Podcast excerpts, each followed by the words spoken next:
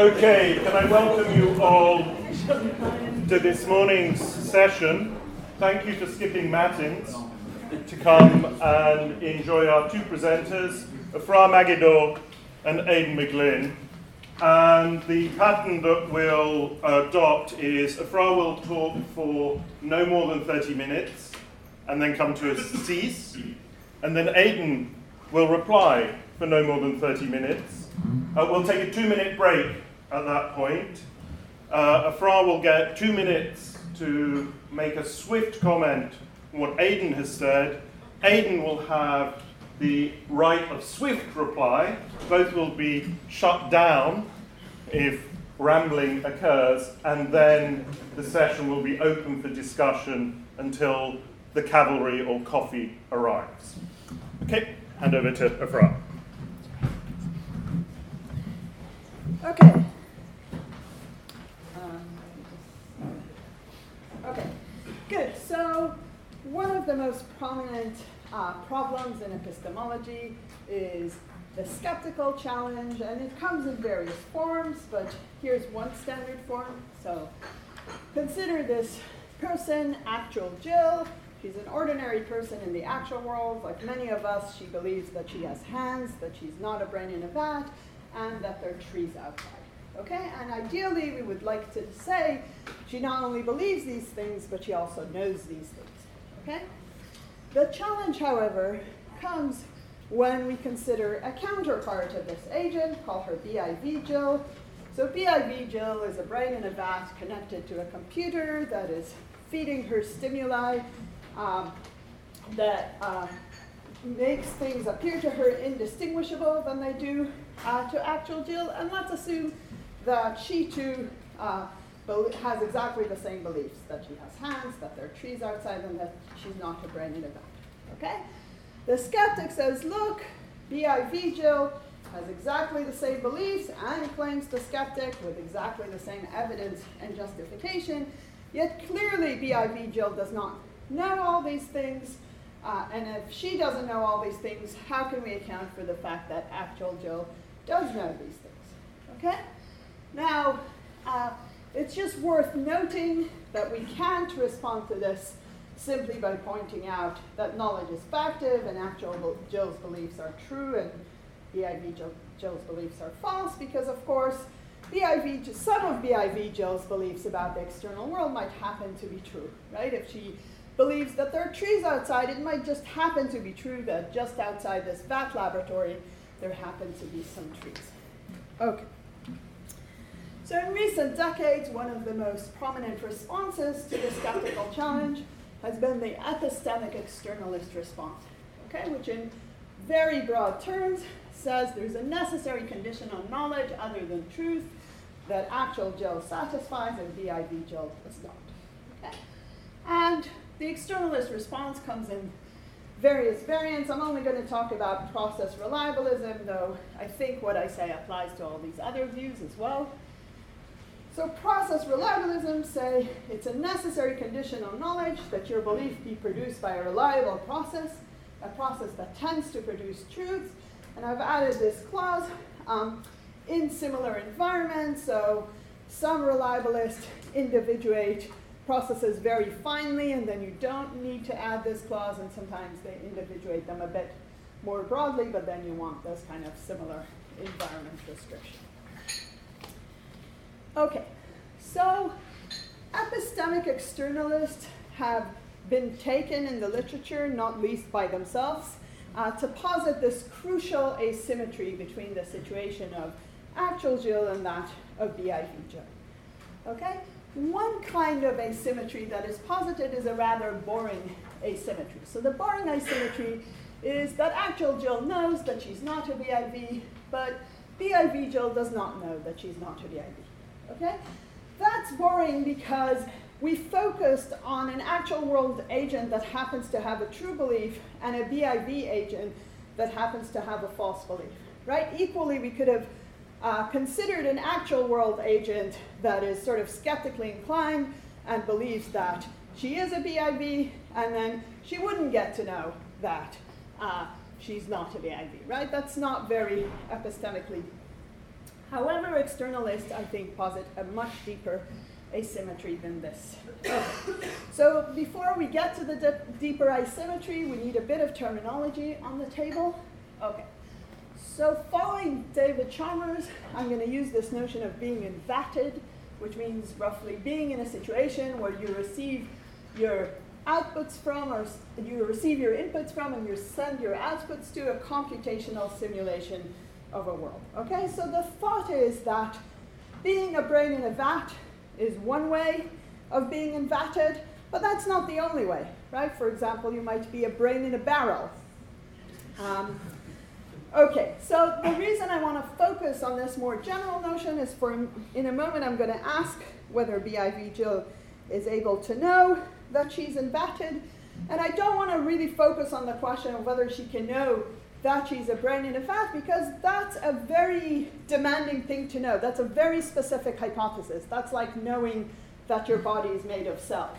Okay, that's a very demanding thing for her to know. I'm not interested in that. I'm rather interested in whether she knows she's in this very general predicament. Okay, the other thing I'm going to do, following our worry about agents that happen to have the false belief, is focus not on what she in fact knows, but on what she's able to know or is in a position to know. Okay, and it's with respect to these notions that the interesting asymmetry comes up. So the interesting asymmetry is the claim that actual Jill is in a position to know that she's not invatted, and BIV Jill is not in a position to know that she is invatted. Okay, so only one of them can knowledgeably answer the question of whether or not they are invatted. Okay, so here, for example, is a typical uh, expression of this asymmetry from Williamson. So Williamson says if one is in the bad case, one does not know that one is not in the good case. Even if one pessimistically believes that one is not in the good case, one's true belief does not constitute. Part of the badness of the bad case is that one cannot know just how bad one's case is. Okay? Moreover, um, many externalists, including Williamson, think that this asymmetry is what lies at the heart of the externalist solution to skepticism. So here's Williamson again. For the skeptics, the two cases are symmetrical, just as it is consistent with everything one knows in the bad case that one is in the good case, so it is consistent with everything one knows in the good case that one is in the bad case. For the skeptic's opponent, the two cases are not symmetrical. Okay, so what I want to argue in this talk is that in fact there's no such asymmetry. So the same considerations that lead externalists to think that actual Jill can know that she's not invatted naturally lead them to think that BIV Jill is able to know that she is invatted. Okay, and I just want to clarify, use this term naturally lead. So my claim isn't that it's impossible to have an externalist view without this conclusion, but rather that there's a very natural package of an externalist view um, that goes along with this claim. Okay, so in some ways you can take what I'm saying as saying that the skeptic's mistake isn't in positing an epistemic symmetry, but rather in resolving this symmetry in a pessimistic way. Okay, instead I want to say that their situations are epistemically symmetric, uh, but both of them are in a good uh, epistemic position. Okay, so here's uh, the structure. I'm going to very briefly introduce the argument, then I'm going to refine it a little bit, and then I'll talk a little bit about some of the philosophical implications of my claims. Okay, so the literature on skepticism has on the whole focused on this kind of brain in a vat that believes that she is invatted, and of course she's not going to know that she's not invatted while still holding on to this belief. But as I've already said, that's not the interesting question. The interesting question is, is she in a position to know that she's invatted? Or in other words, can she form uh, the belief that she's invatted in a knowledge conducive way? Okay, so I'm going to assume we're working with process reliabilism.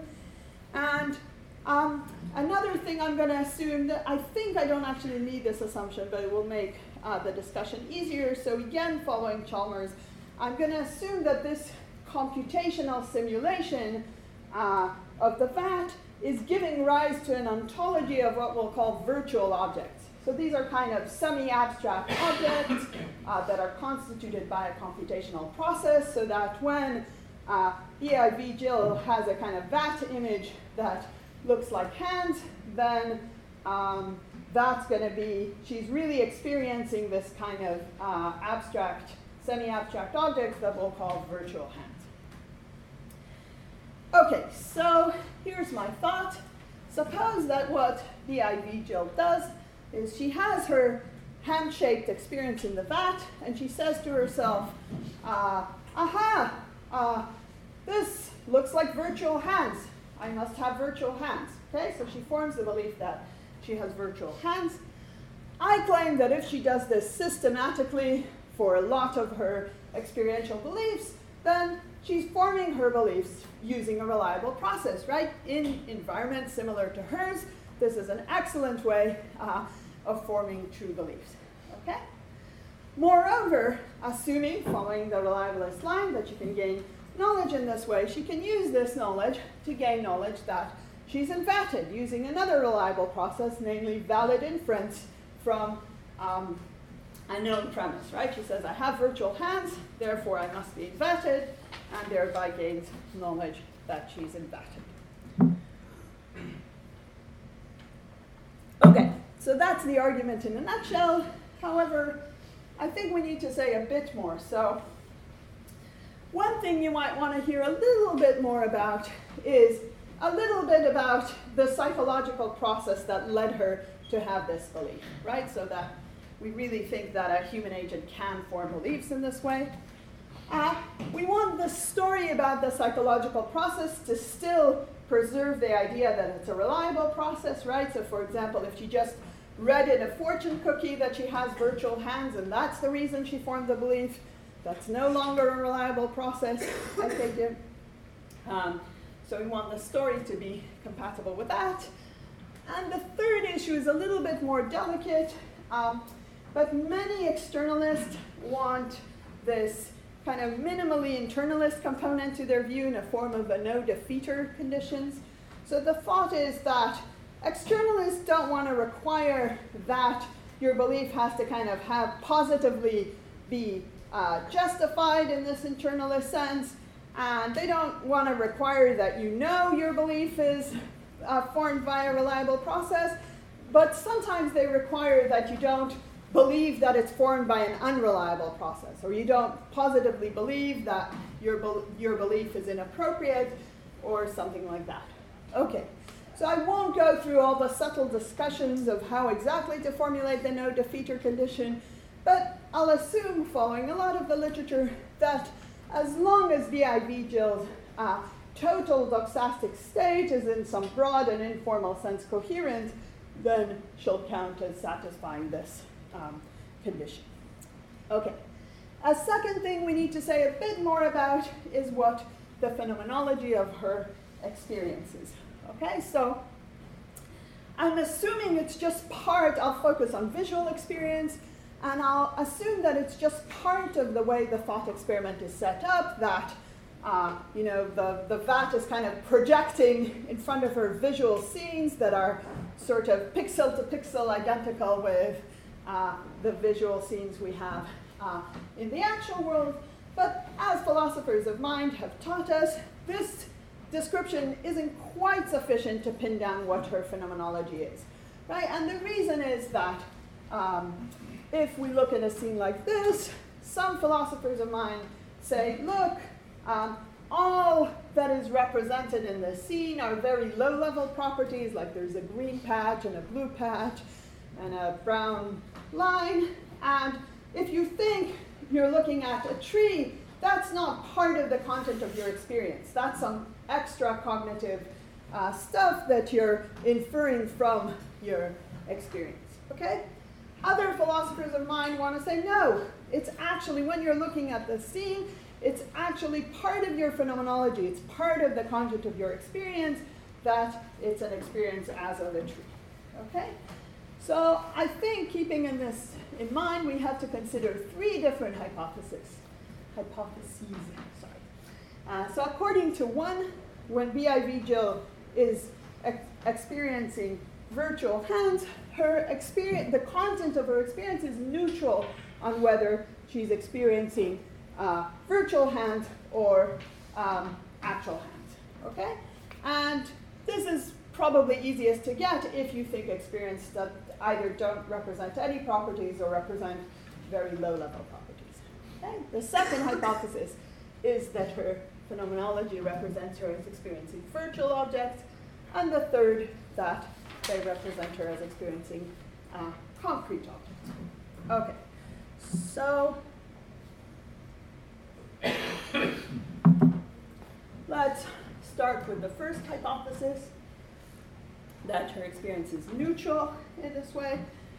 Okay, so what sort of psychological process might lead her to form the belief that she has virtual hands? Well, one thing that could be going on is that she has a prior positive doxastic attitude towards the claim um, that she's invatted. Either she believes that she's invatted or she has a high credence that she's invatted. And this, just as a causal matter, leads her to interpret these neutral experiences as experiences of virtual hands. Okay? We don't have to go through this general beliefs of being invatted. It's also possible that she just has a direct disposition to interpret her beliefs in this way. Okay, so I think this is a psychologically possible process. In fact, some philosophers, some of my colleagues, think it's at least very likely that we are in the matrix. Uh, so, you know, some humans do have beliefs of this sort. Um, I think this process is going to be reliable for exactly the reason that I sketched in the general version of the argument, because environments like those of BIV Jill, this is going to be a good process. And I also don't see why this uh, process wouldn't satisfy the no defeater condition, so we can just stipulate that BIV Jill doesn't think it's unreliable, she doesn't think she's doing anything inappropriate. And note that the experience itself isn't in any way constituting a defeater, right? By its very definition, it's a neutral experience. It's completely compatible with what the beliefs she's for. Okay, I'm going to skip the second hypothesis out of interest of time and jump to the third. Okay, so this is clearly the trickiest uh, hypothesis for me. So this is the hypothesis that her phenomenology represents her as experiencing concrete uh, objects. But I think even here uh, we can have a story. In fact, I have two uh, quite different model of how she models for how she might form her beliefs in a knowledgeable way. Let me just talk about the time. So okay. So here's the second model. I'm going to introduce it by an analogy. Okay, so here's the analogy. Here's this character, Amy. So Amy is color inverted, so whenever she sees things like this, they appear to her the way red objects appear to most of us, and uh, vice versa for uh, red objects. However, she realizes, or at least believes, that she's color inverted in exactly this way. Okay, so whenever she has an experience uh, that feels like this, she says to herself, aha, this kind of looks red, but I know I'm color inverted, so this must be a green apple. Okay?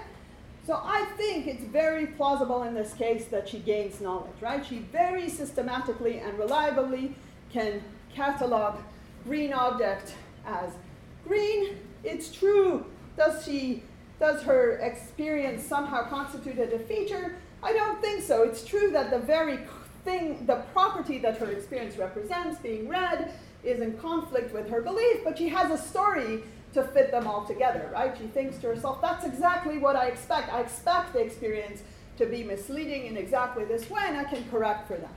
Okay, so the point is really that experiences with an illusion can lead to knowledge as long as you know to correct for the illusion. Similarly, I claim exactly the same thing can happen with BIV Jill. So suppose that just as before, she has a positive doxastic attitude towards the claim she's invatted. She has this experience. It, it represents the property of hands, but she, think, she thinks to herself, that's exactly what I would expect to happen in the vat. That's the sort of thing the vat does. It gives you experiences that look like hands, even though they're experiences of virtual hands, so I must have virtual hands. Okay? And again, as before, I think this will lead to knowledge. Okay, so the upshot is that I think uh, on any of these hypotheses, we can accept the conclusion that the IV Jill is in a position to know. Okay, so in the remaining time, I want to very briefly talk about some of the philosophical uh, implications of this. Okay, so up to now, I've argued that there's a natural um, externalist package on which you accept the claim that BIV Jill is in a position to know that she's invatted. Nearly all the literature in epistemology takes it for granted that this claim is false. So now I'm going to want to assume it's true and see what things follow from that. Okay, so one implication concerns the notion of justification and the new evil demon problem. Okay, so consider uh, this uh, more typical case of a brain in a vat than the one I've mostly been talking about. So this is uh, a character called non-skeptical BIV Jill. So this is the BIV we started out with. So like actual Jill, she believes she's not invatted and that she has hands. Okay, so the old evil demon problem was just to explain how it is that actual Jill has knowledge and, and non-skeptical BIV Jill lacks knowledge. So I take it the thought is this problem will solve with epistemic externalism. Okay? However, the new evil de demon problem is supposed to be a problem not for the kind of view I've been discussing, which is an externalist view of knowledge, but to a slightly different view, which is an externalist view of justification, a view that thinks something like uh, justification is having a belief formed by a reliable process, for example. Okay? So the claim is, look, even if BIV Jill doesn't have knowledge in this case, surely she's just as justified as actual Jill in thinking that she's not invatted, but this is contrary to what these externalist views of justification claim. I'm missing some pages from my slides. Oh well, I'll try to. Um, okay. So how is what I've been argued for uh, re um, relevant to this? So before I say this, we need two notions on the table. Uh, those, uh, the distinction between doxastic justification and propositional justification. Okay, so a proposition is doxastically justified for you just in case you have a justified belief in that proposition, and it's propositionally justified roughly if you're in a position to form a justified belief in that proposition, right? So for example, if you're a detective on the scene, you have all the evidence that points to Jones being the murderer, but you haven't put the evidence together and you haven't formed the belief that Jones is the murderer, you're not doxastically justified in the claim, but you are propositionally justified. Okay, so here I think are three plausible principles about these notions. Uh, they're not uncontroversial, but they're initially plausible. Okay, so the first says that if you're in a position to know that P, then the proposition that P is propositionally justified for you, right? The thought is if you're in a position to know, knowledge entails justification, you're in a position to form uh, justified belief. Second principle, I think, is not really controversial, is the claim that if you're doxastically justified in a claim, then you're propositionally justified, right? It's kind of weird to think you have a justified belief in something that you're not justified in believing.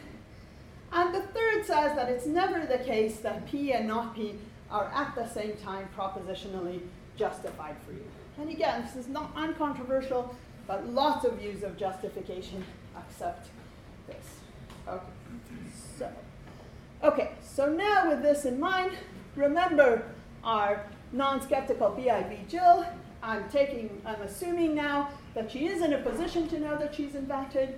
But now from the first principle, it follows that the claim that she's invatted is propositionally justified for her. From the third principle, it follows that the claim that she's not invatted is not propositionally justified for her. And from the second, it follows that the claim that she's not invatted is not doxastically justified for her.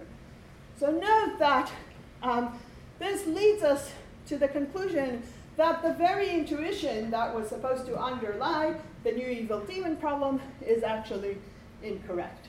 Okay?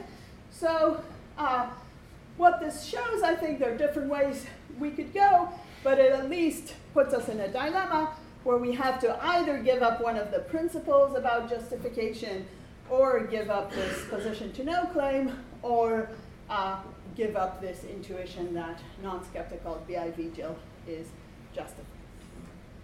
Okay, so in the last five minutes, I'm going to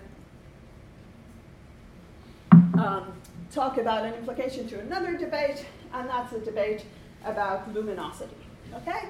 So in recent years, epistemologists have been very interested in this notion of luminosity, so call a condition C strongly luminous if whenever it obtains, you're in a position to know that it obtains, and whenever it fails to obtain, you're in a position to know that it fails to obtain. Okay, so Williamson has famously argued that no non-trivial condition is strongly luminous, and other people disagree. Okay. Um, but there are some standards examples that everyone agree are sort of trivial cases of luminosity failure. So I'm actually only going to talk about the first one. We can talk about the second in discussion. But the first one is being invatted pretty much everyone says, well, clearly being invatted is not strongly luminous because BIV Jill is invatted and she's not in a position to know this. Okay, so one thing I want to say is that if my conclusion is, right, we have to be a lot more careful about finding counterexamples to luminosity, right? It's not trivial that uh, um, this condition is not luminous, at least in the standard case of a brain in a vat, uh, BIV Jill is in a position to know that she's invatted. Okay, so just to be clear, I don't in fact think that this condition is strongly luminous. I think there are other examples, examples of other brains in a vat that are in a less uh, stable or favorable situation uh, that will show that the condition is not strongly luminous, but I think we need to be pretty careful about what kinds of examples we need to show this.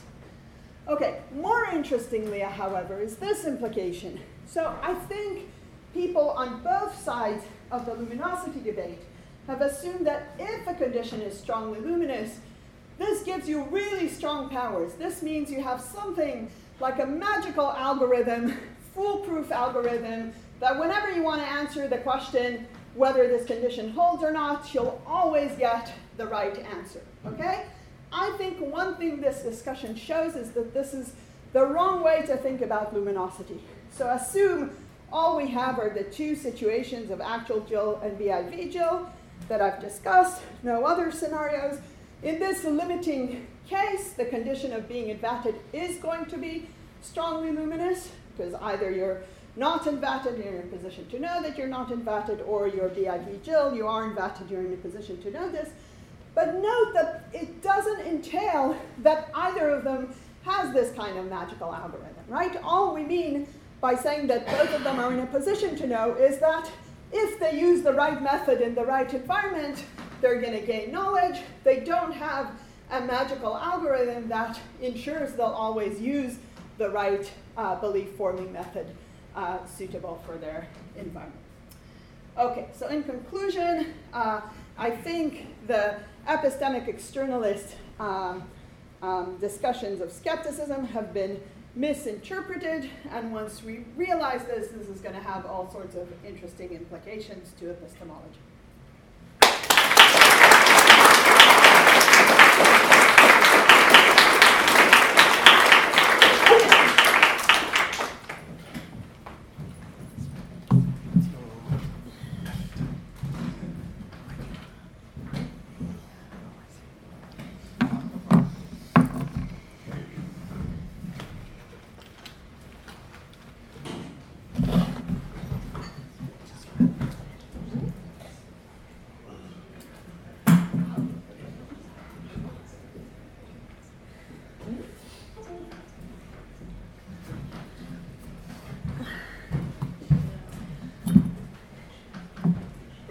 And now we uh, hand over to Aidan McGlynn for his reply.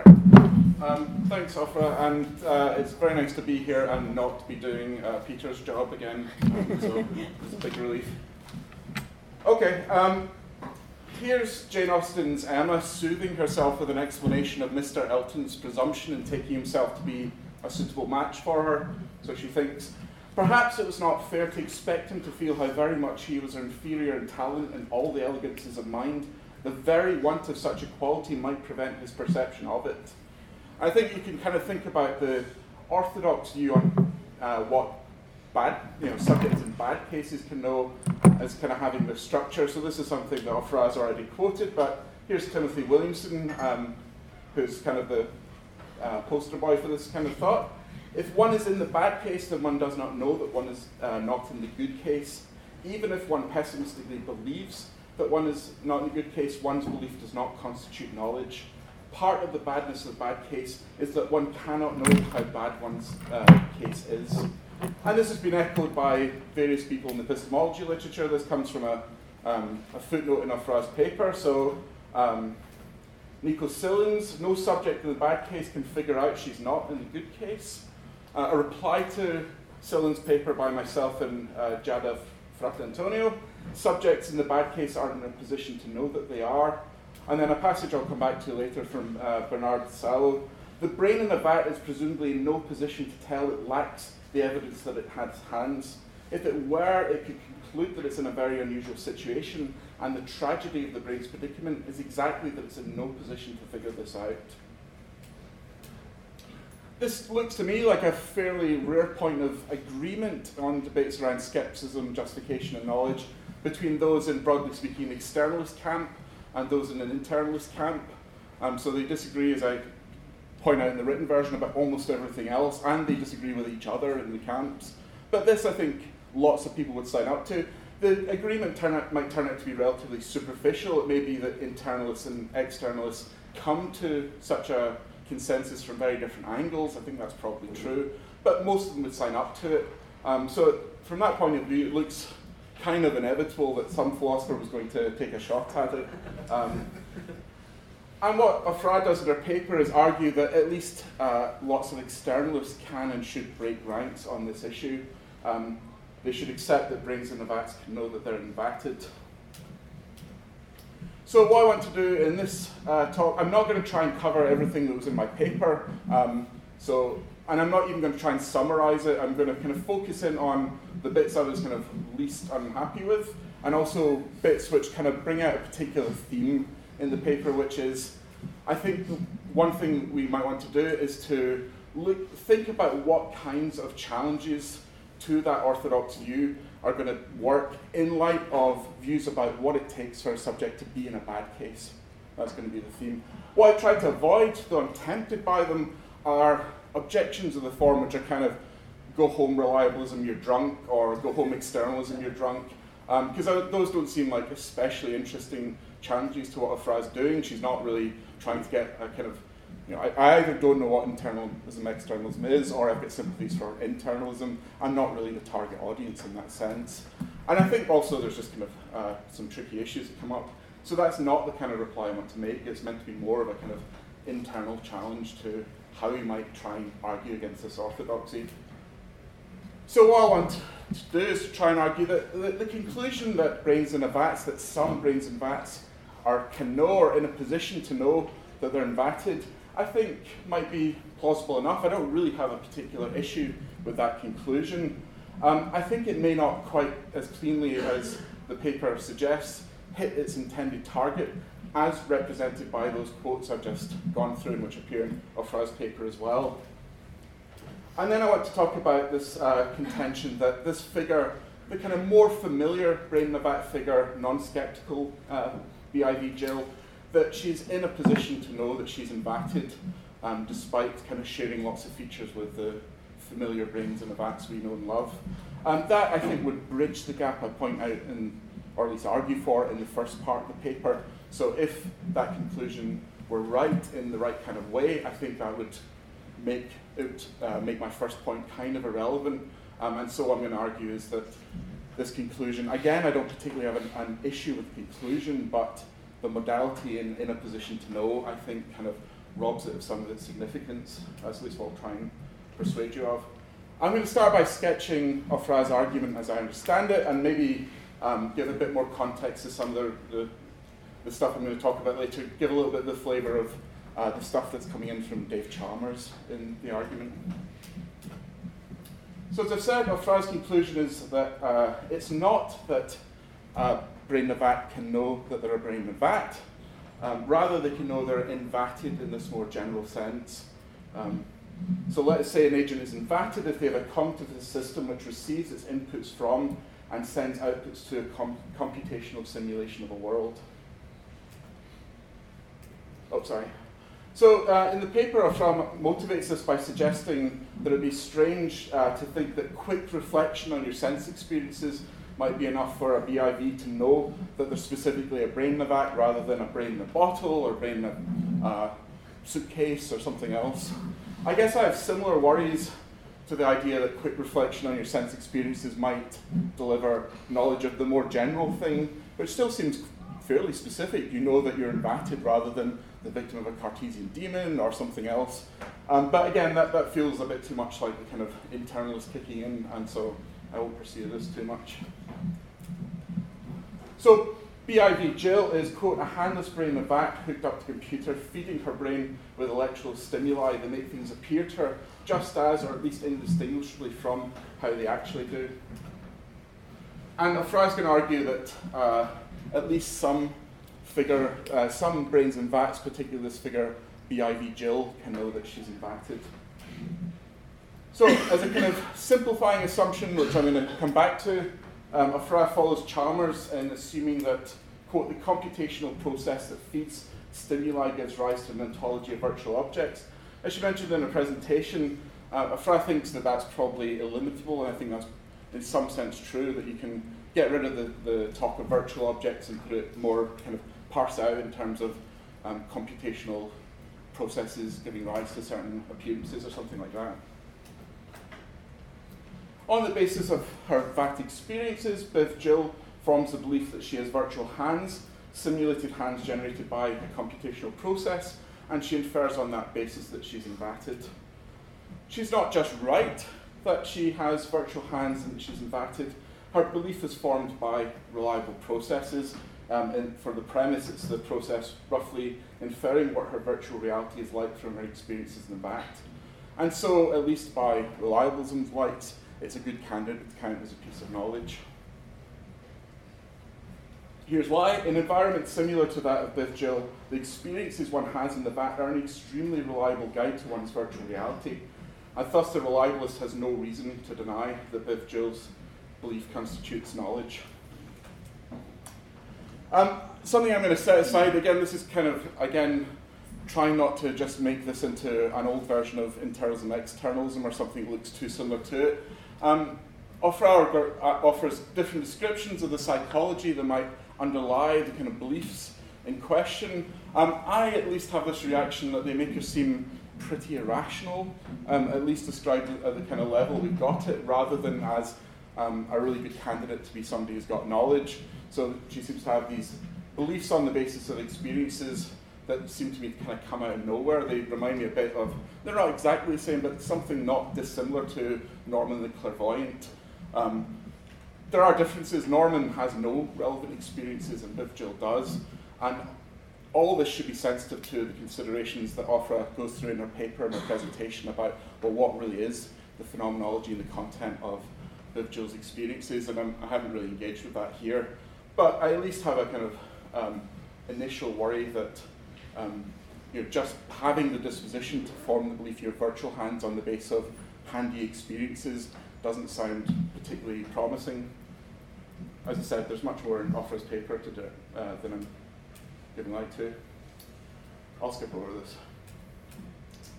So that's the argument in its initial form. A lot of the rest of Ofra's paper involves contending that issues which, at least on the face of it, might have seemed pretty pertinent to the assessment of that argument, don't really have all that much effect. Um, so, for example, issues around the content phenomenology of uh, BIV Jill's experiences, um, the precise shape of the reliabilist view we're kind of plugging in to generate the results, and the import of content externalism and other kinds of externalist moves like contextualism and um, safety conditions and sensitivity conditions and things like that. that these don't block the conclusion. Um, Ofra presents that as a kind of this kind of latitude in the assumptions the argument needs to work as a strength. Um, I'm not totally convinced it is. I, I, suspect that we probably do need to take more strong stances on these kind of issues than uh, to make the argument work. It does make the argument a little, well, at least I found it kind of hard to evaluate because you've got this initial argument and then this uh, kind of structure of addressing what you might have thought were going to be objections and trying to assess whether they really do have an import on the initial argument or not. Um, but I do think there's a, a, few things we can kind of say without getting into the weeds on these issues. And the first thing I want to say is I, I couldn't help but feel there was something of a bait and switch in the argument that um, what we get um, as what looks like the initial stated target is the consensus around the claim um, articulated by Williamson and others that the subject in a bad case, and I take this to be um, a kind of skeptical scenario, um, can't know that she's in a bad case. That's what the quote from Williamson said. Ofra's conclusion that some brains and vats can know that they're invatted looks pretty consistent with this on the face of it. They might turn out not to be, but it doesn't seem like they're immediately in tension. That showing that some brains in bats can know they're invatted just defeats the thing that Williamson said or anything like that. For two reasons. There's an issue about the content of what can be known. Um, is it that you know that you're in the bad case, or is it that you know you're invatted? Williamson, I think, was interested in um, knowing that you're in the bad case in that very kind of terminology. Um, I have a quote in the paper which suggests that that's really what he was interested in. I care less about that. Let's have the issue be what kinds of subjects can know that they're invatted in the Chalmers uh, sense. What I'm interested in is the kinds of subjects that we're focusing on whether we're dealing with subjects in the bad case, in some sense, or just mere brains and backs.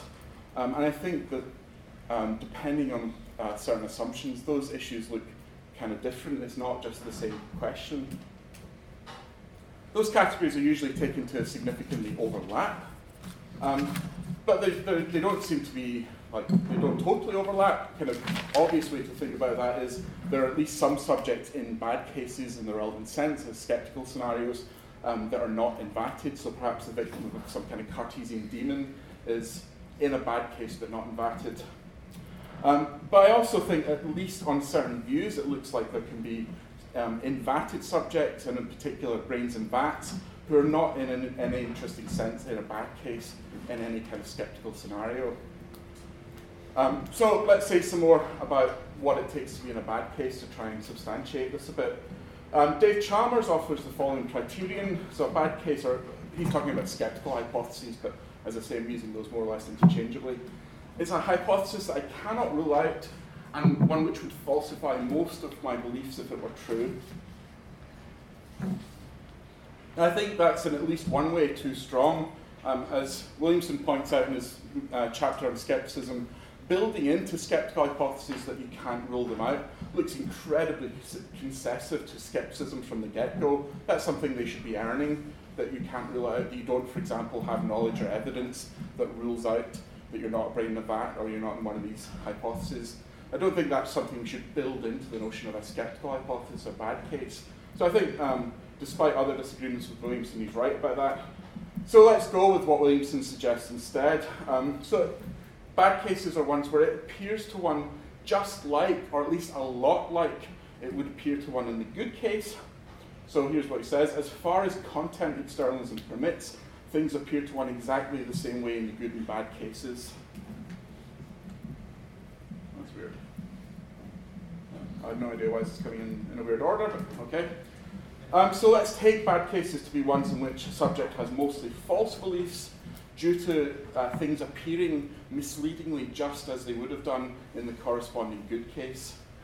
Um, I, I, think that's a fairly standard way of thinking about what it is for something to be a skeptical scenario or a bad case. Misleading experiences or misleading appearances giving rise to a subject forming the same beliefs as the counterpart in the good case or as close as content externalism allows.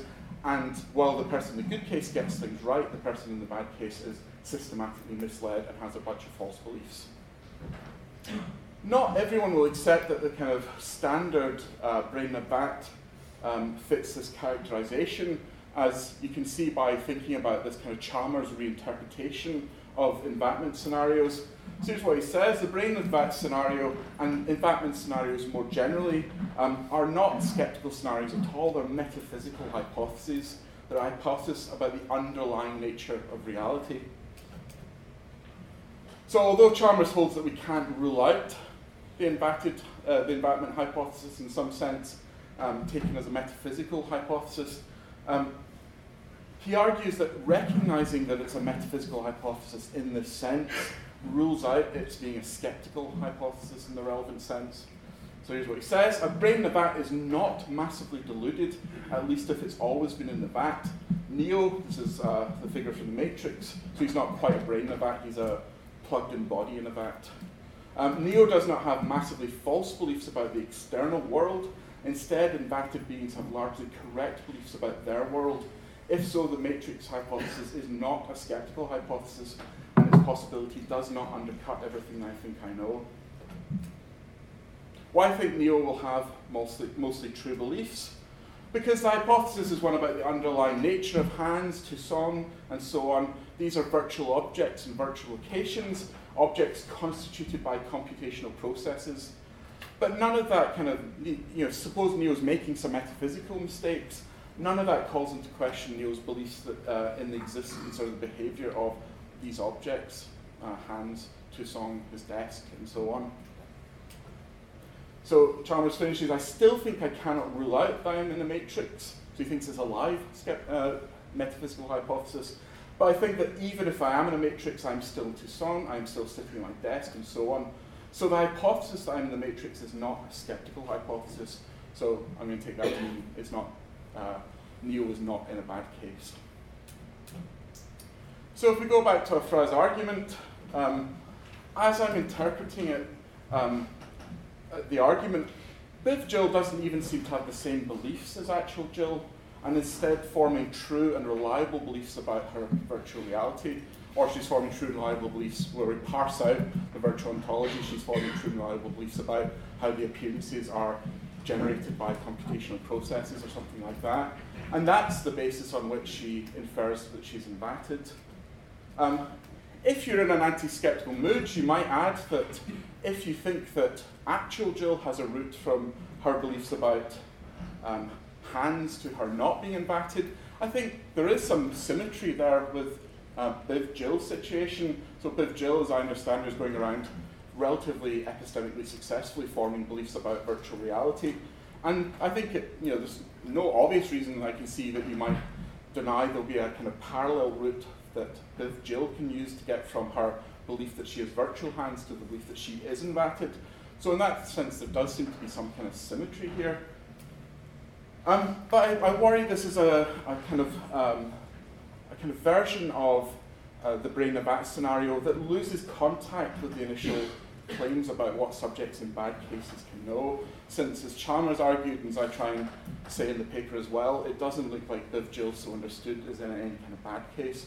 She's symmetrical to actual Jill in that she's uh, going around forming true, indeed reliable beliefs about her environment, but she's not forming the false belief she has fleshy hands that she shares with actual Jill. She's formed the belief she virtual hands.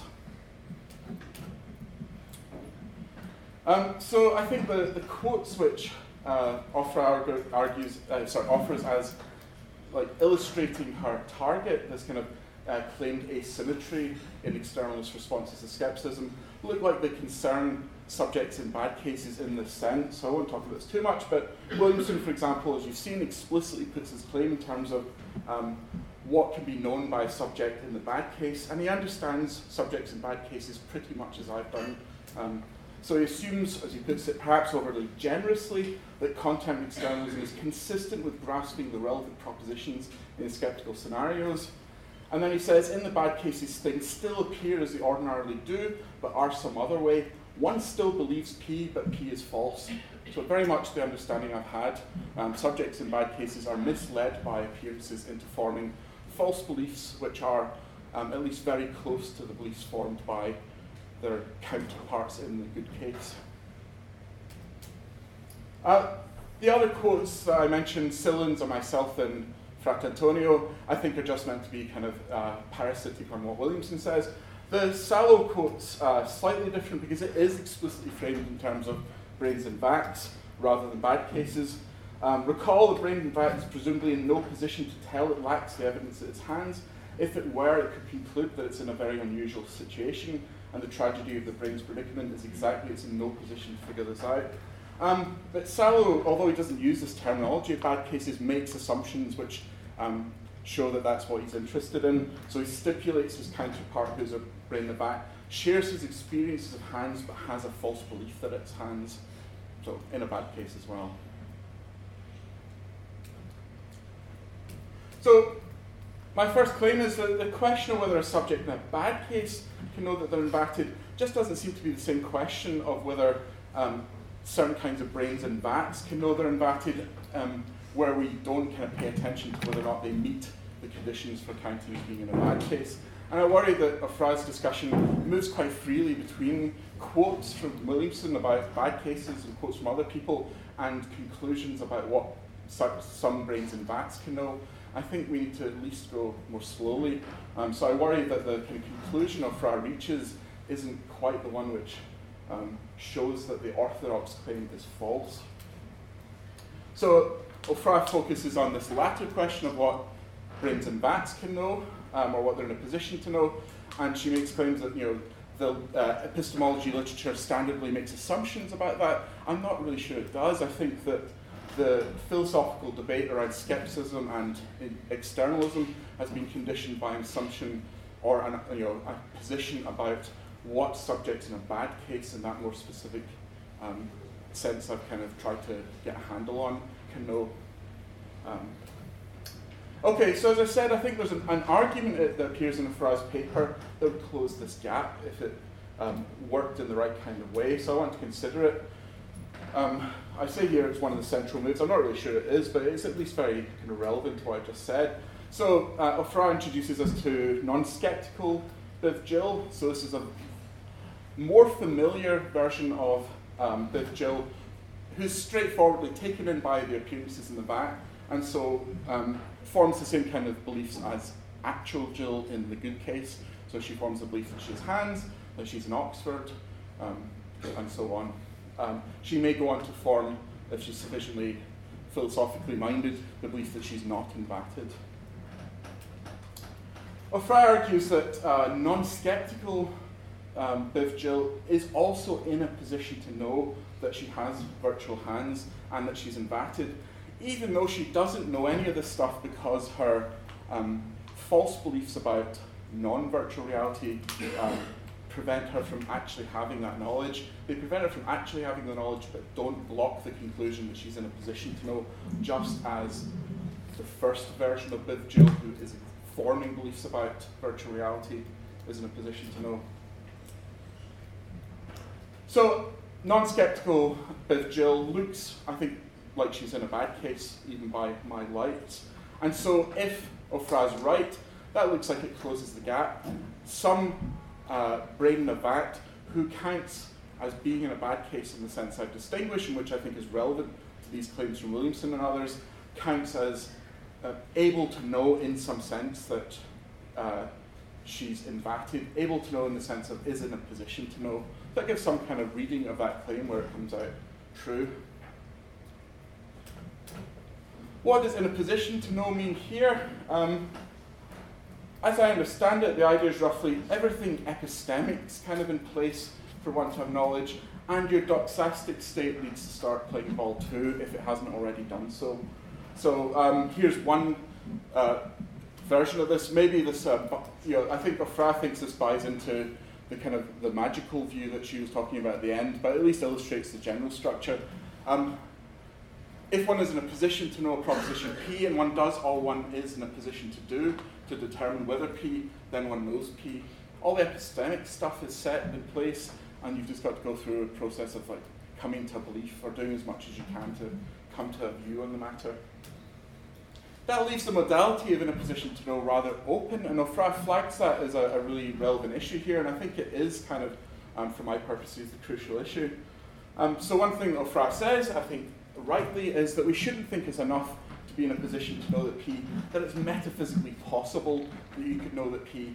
You've got to share much more with your actual knowing counterparts um, than, than that to count as being in a position to know. That's a position of, uh, a notion of being in a position to know where I'm, I'm in a position to know all kinds of things. It's, it's very permissive.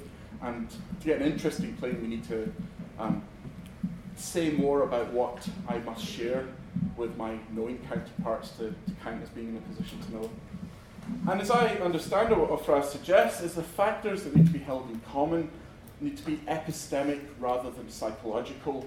Um, Aufraz acknowledges that distinction is not entirely sharp. I guess one thing I'm, I'm trying to push is the idea it's not very sharp at all. Um,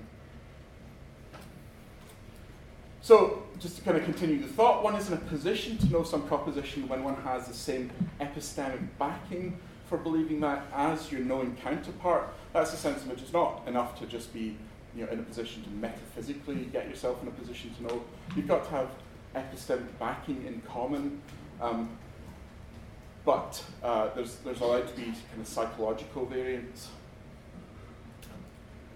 The upshot is that so long as the difference between non-skeptical BIV Jill and the original BIV Jill, um, who Aufraz already argued is in a position to know that she's invatted, as long as that difference is merely psychological, we should think they're on a par with respect to being in a position to know that they're invatted. If the differences are just psychological rather than to do with epistemic backing, then um, we're home and dry. And again, as I said, my theme is kind of what would it take to give a kind of a, a really kind of solid challenge to the orthodoxy as represented by Williamson in these other quotes. And again, I worry that we don't quite get that out of um, this so far. So um, I think, you know, I, I, again, I'm not taking issue with the conclusion here.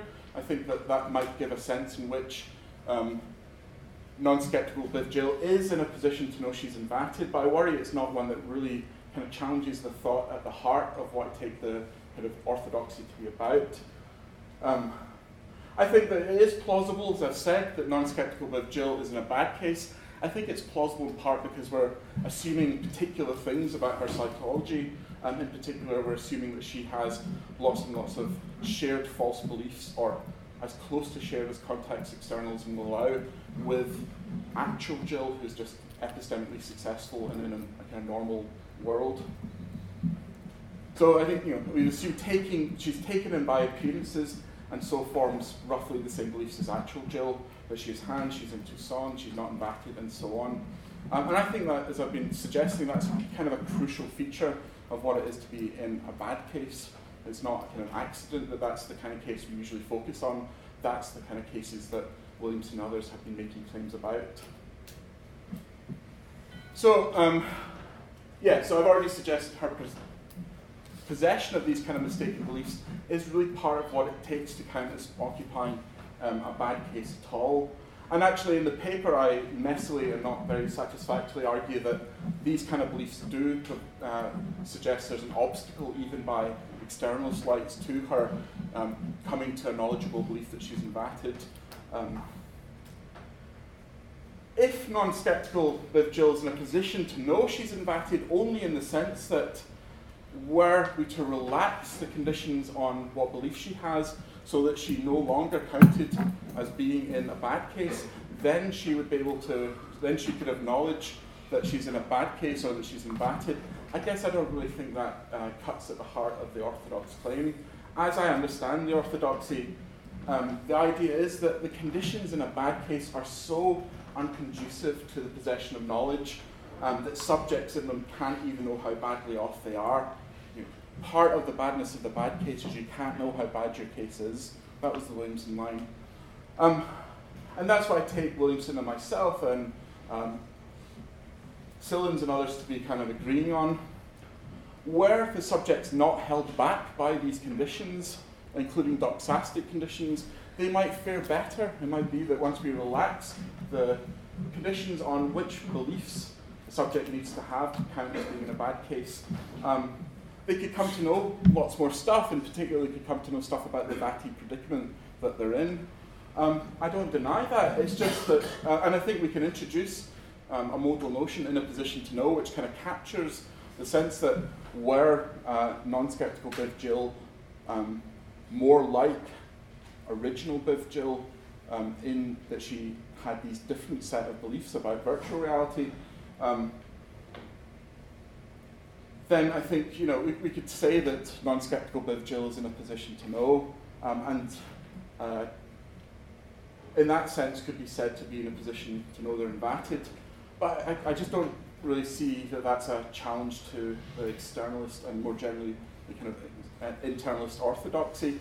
Um, it looks like a real challenge would be, um, despite still being in the unconducive conditions for being in a bad case, the subject is in some tight sense able to know that they're invatted. Not that, you know, if we relax the psychological constraints um, and keep fix something epistemic, that you could know.